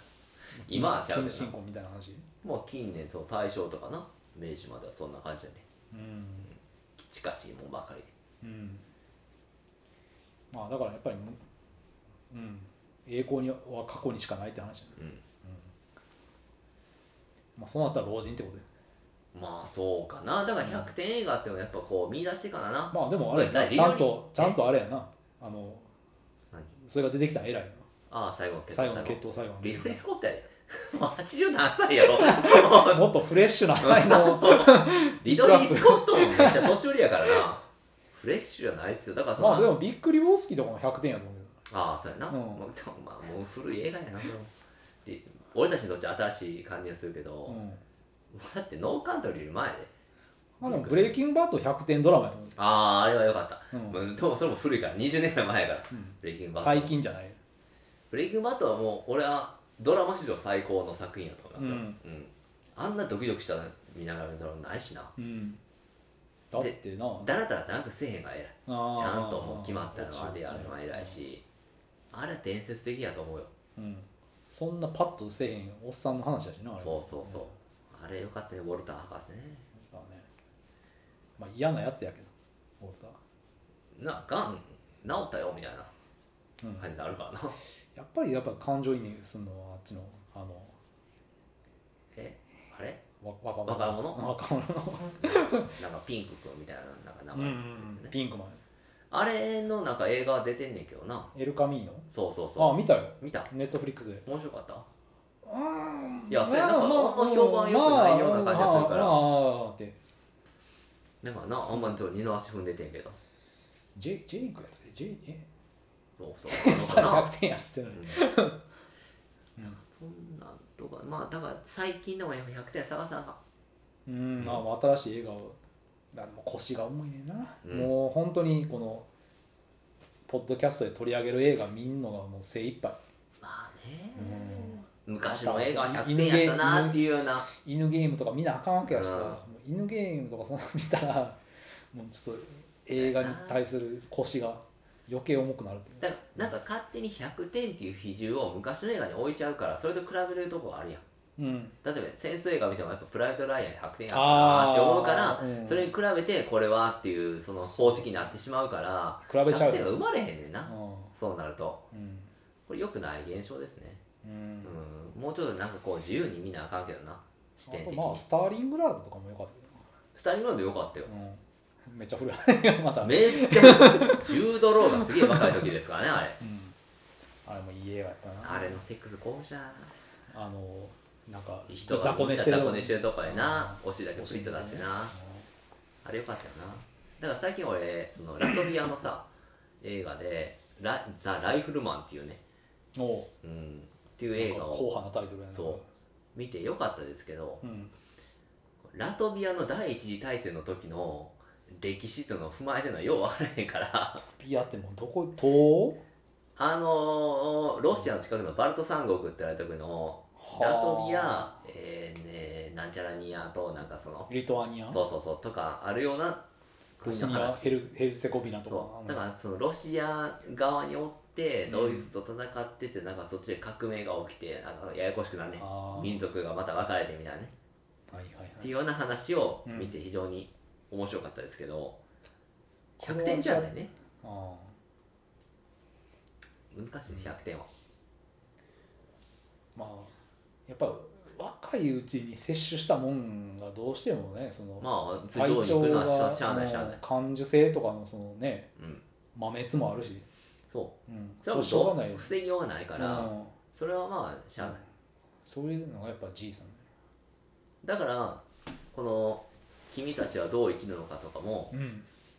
俺はもう20代とか10代で見てたら100点になるかもしれんよ我々もまあ出会い方やね、うんそれは、うん今見るからな、うっんていうのがあるからうんでまあ彼女と見て、でそこからなんかこうこじれたりしたらまあ0点になる可能性もあるし、うんそれはシチュエーションやねうん大きいのだから特に「スター・ウォーズ」とか分かるんちゃうどのエピソードが何点とかっていうのあはーその見る時によって変わるやん、はいはいまあだからあファイトクラブとかも100点かな俺とちゃん、ファイトクラブな、うん見返してんけどやっぱピンとこんかったなうん、うん俺もファイトクラブみたいなのも100点うんでしょうねうんうんうんファイトクラブあと何かなゾディアックうんえーご恩があるゴーンガールあとソーシャルネットワークこの辺り100点かなあうんそれ以外のベンジャミン・バトンとか全然ピンとこへんなああれもえゲームデビッド・とフィンチャーそうやでベンジャミン・バベンジャミン・トバトンとかねゲームンベンジャミン・バトンってあれとパニックルームねあパニックルー ム全然全然そう100点じゃないけどうんデビッド・フィンチャーなかったもん大丈夫かって思ってた頃やなこれあのマッドマックス怒りのデスロードなんて100点やしあーあとマッドマックスの2も100点やしワン100点やと俺1は50 80点ぐらい思う3が50点ぐらいかな2よりワンやないや俺全然ワンより強いなあうんまあ何よりもまあ怒りのデスロードとかも100点やけどうんそうやな監あ督るなでねまあブライアン・デパルマももう0点から100点までいろいろありますからね あのデパルマも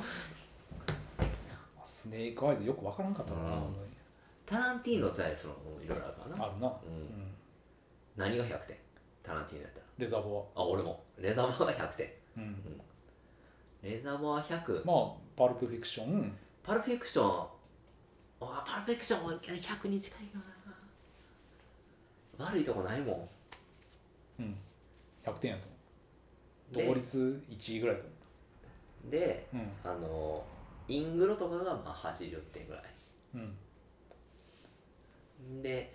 えーあ何があったヘイトフルエイトとかヘイトフレイト50点 あとあのジャンゴジャンゴ90点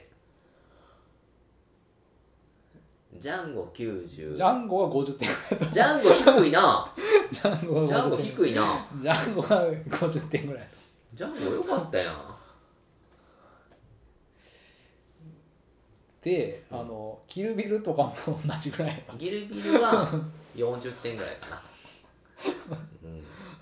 うん、面白さがよくわからへんかったなうん前評判でわすげえって思ったんやけどなとかなんかあのなんか Z ZZR 乗ってたりするしさ、うんなんかこうね笑うてまうというかさなんか真剣に見れへんなキルビルとかであれもあれやろあの「君たちは」みたいな映画や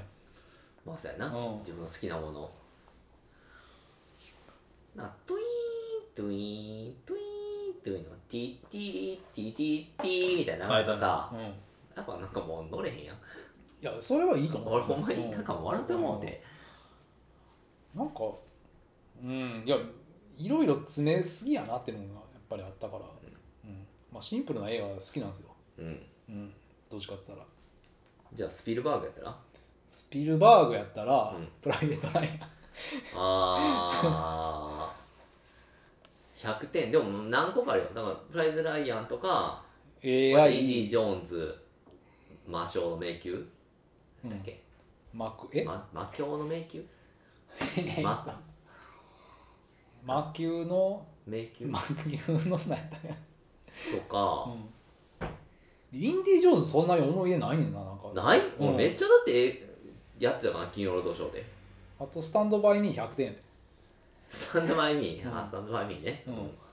あ全然ススピルバーグでなんでもない全く関係ないからうん急に、えっとスピルバーグ他にプライベートライアンやろインディーズ AI 好きかな AI 全然好きちゃうなジュラシック・パークもそんな好きちゃうしな、あジュラシック・パークはでも子供の頃にあれを一作を見てう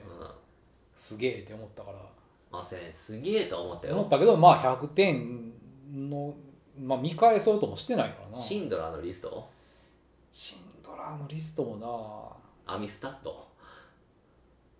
えー、っとあの黒の9月やったっけあれ何やったっけあれえあのテロ組織のあのあのユユダヤのあのマークも大好きな最近見たやつやミュンヘンねミュンヘンうんミュンヘンなミュンヘンとかよミュかンっヘンた大好かきな、うん、まああとはレディープレイヤー1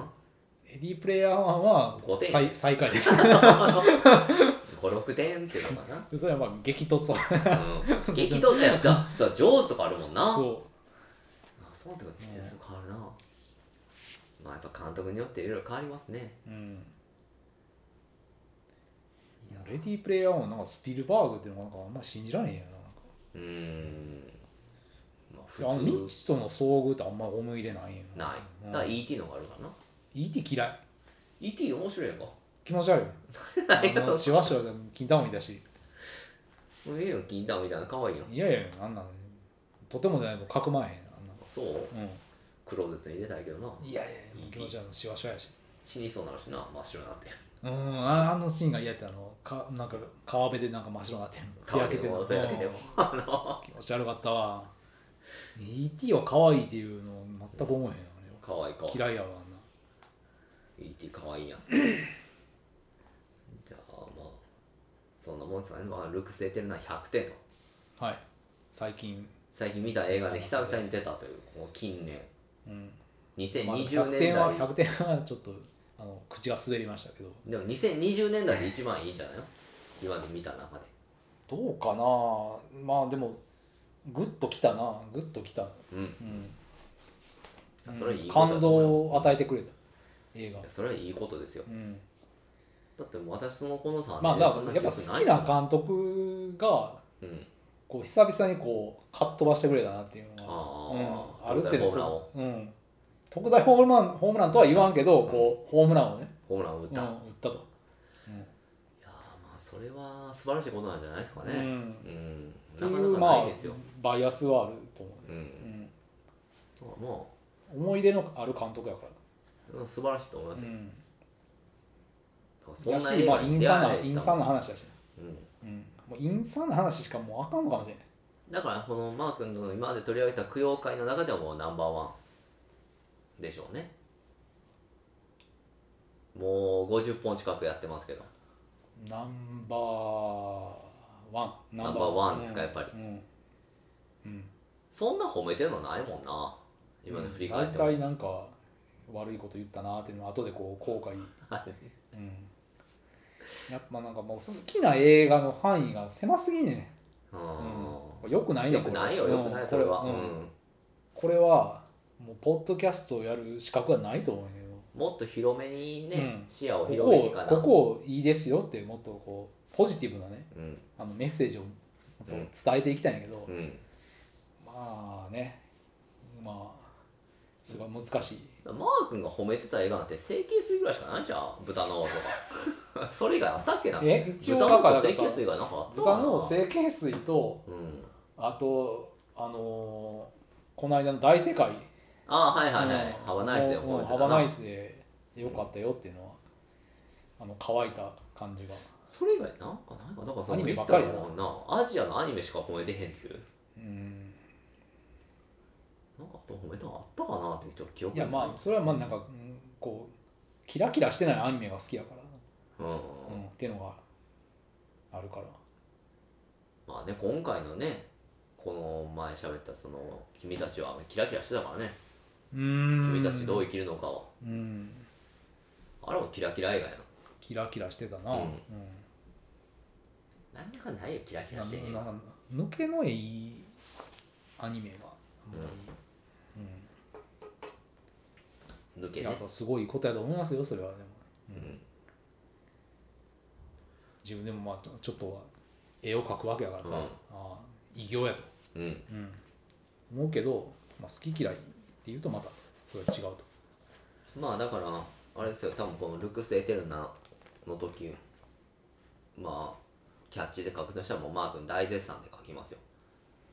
まあまあ書いていただいマーた君大絶賛の、うんって書いた方がいいと思いますこれは、うん珍しいからうんううんんだからそうじゃないとなかなかこうね字幕を引かんというかあのギャスパーの絵がってそう、あのギャスパーの絵映画マー君が大絶賛うん2020年代ついに出た100点満点みたいな感じで書きあますよーちょっとね興奮しすぎてもう100点って言ったけどうんうんいやもうそれはいいと思うんですよ衝動で言ったのは正しいことだと思いますよ、うんうんまあ、あと忘れっぽくなってるっていうのがあるからなまあもう一回見てください よもう一回見てください何いや回か見だからるんで今までのそう最近見た映画をこうぶ全部ぶっ飛んでしまってるかあら、ーまあまあまあまうん、やしまあその映画見てる量も少ないからなあ、うん、絶対量が減ってきて誇れるるから誇れることじゃないねんけど、うんはたこれは、そうやうんなこんなポッドキャストやっててうん、でもなんかこうやっぱりビンビン来たとまあそれいいことで受よ信あしたのうんビンビン来るーっていうねダブルゼータなのね、だえっ、とあのあれがねあれはキャラスンやキャラスンうんキャラスンですねうあの片方の髪の毛が赤もう一つが金髪というね、んいい強化人間でしたね、うん、ううんん、っていう状態になったわけですねマー君が、そうですねう、んうん、っていうのはもう喜ばしいことですよ、受信できたという、うん私としてはうんまあなので結構ねあの今までギャスパーの絵敬遠してた人も見てもいいんじゃないかなっていう気は、あれ 安田まあ、のこれねこれ食らった方がいいんちゃうこれ食らった方が、敬遠してた人はうんよりあやっぱダメって思うかもしれない今までちょっとギャスパーの絵ってけど、、うん、って思って多た分ギ人ャスパーの絵嫌いな人ってそのやっぱりそのこう幼児虐待みたいな要素があったりとか、あーはいはいはいうん、今回もあるやん、あるうんうんその話の上でやけどわざわざ嫌な要素を入れてきます、とかは、もう嫌な人ばっか出てくるとか、まあそこの辺が嫌いやと思うからそのまあ確こかにねカオスうん、まってあるあるとか、あ、確かに嫌ですね、混乱した状況の中の何も収まらず終わるという、うんさらに混乱を加えて終わっていくという話ですからねこれうんまあまあいい話じゃないですよ全気く持ちなのいいい、うんうんでもリアルな映画やだからなんかこう今回その私の印象ではねちょっとノイズミュージックみたいな感じでさうん別にまあこれはこれでいいかなっていう一種の完成かなっていうのねその点滅で終わっていくとかうんっていうのもまあなんか綺麗な終わり方かなというふうには思いましたけどねうんもう全部こんな感じで終わってたらいいやんっていうチカチカしてそう、うんいい終わり方だと思いますよああだからまあさっき言ったようにその変に伸ばせんぶつ切れ終わりやんこれもうんチカチカチカチカチカチカってまあ終まわあって救われるわけでもなくそうんうこれでいいかなっていううん感じですごいしましたねうんま最後になあのあの嫌なあの映画志望志望の、映画監督志望の青年がな、あの助け出して「うんあ先をすみませんでした」ってうんこう、謝るわあけでそうもそなうくだけなうこれはこれでいいとんうんあのーただまあ次もこんな感じだったらもうギャスバーの嫌ですけど もうこんな感じばっかり飛んでやったらもう嫌ですけどまあこれはこれでいいんじゃないかなっていうふうには思いますよ飛び道具としてまあこそうれはそうそう一良かった発これはうんありかなとうんまあ、やっぱ映画は見せもんっていうあれがあるんちゃうとそうなんか映像作家としてのみたいなのがあると思うよう、うん、うんこれはビビらしたんねんだからどっちかというともうそのアートに近いやん、うんうん、現代アートに近いものがあるから、うんまあそういうものをん感じられるような作品うんじゃないかなという感じがしますね、うんメッセージもあるとうんいうまあ、ことなんでまあおすすめですね、マー君的にはもううん大絶賛大絶賛ですので、うんえーぜひともこのちょっと見ようかな見まいかなと悩んでる人は見た方がいいぞうんというふうに思いますんでただそのねその昔ピカチュウでなんかなった人とかああそういうあかん光の点滅にその過敏な人そう、うんに人はあんまり避けた方がいいかなうんあんまりっていうか絶対避けた方がいいようねんあんまりねあのーよろしくないんで転換の症状がある人とかはもう絶対いらかんと思なので気をつけていただいて、うん間違っても見ないようにしていただきたいなとう、うん、いうふうに思いますんで大丈夫やと、ううんん、残酷なものにもうん耐性があるし点滅も大丈夫やと、いう人はいいんじゃない、そうやな、うん、ある意味人を選ぶななんかか歩いてかなり、体質的なもので選ぶからう な、ん、まあというわけであのチカチカは大丈夫でよかったわいやよかったもんでもおかしなりそうやったけどな俺見ててもいやずっと辛かったよ、う、うんん大丈夫かなってちょっと思ったこんなん見てて、うん、うん、頭おかし不安不に安にななっっててるるね、まあ、というわけでえーっとまあ皆さんもぜひともこのあるうちにうんうん、なかなかねアマプラにこういうの上がってるの珍しいかなっていうふうにああ、ジャスパそうーノエのこの新作うんの珍しいんで、ぜひとも見ていただきたいなとうんまあこういうのふっとなくなっそうたりするんで急にね有料になったりするんでうんなので55分というタイトな時間なんでうん、ねドラマ1本見るぐらいじゃないですかまあ、お金出してもいいと思うようんうんぜひとも、えーご鑑賞くださ。はいで、あのーまた、あの、フォローなどお願いします。いうんもういいです。一点フォローだけにしときます、もうんう。コメントとか何でも、もうフォローをお願いします。数でわかるんで。ポッドキャストそうです。うん Spotify だけわかります。うんので、何卒よろしくお願いいたします。はいというわけで、次回は、犬ゲームあ、犬ゲームですね。あ、そうそう、犬ゲーム。犬ゲームあ犬ゲーム大犬ゲ変。ームしか残ってない犬ゲームうんでお会いしましょう。では皆さん、さようなら。さよなら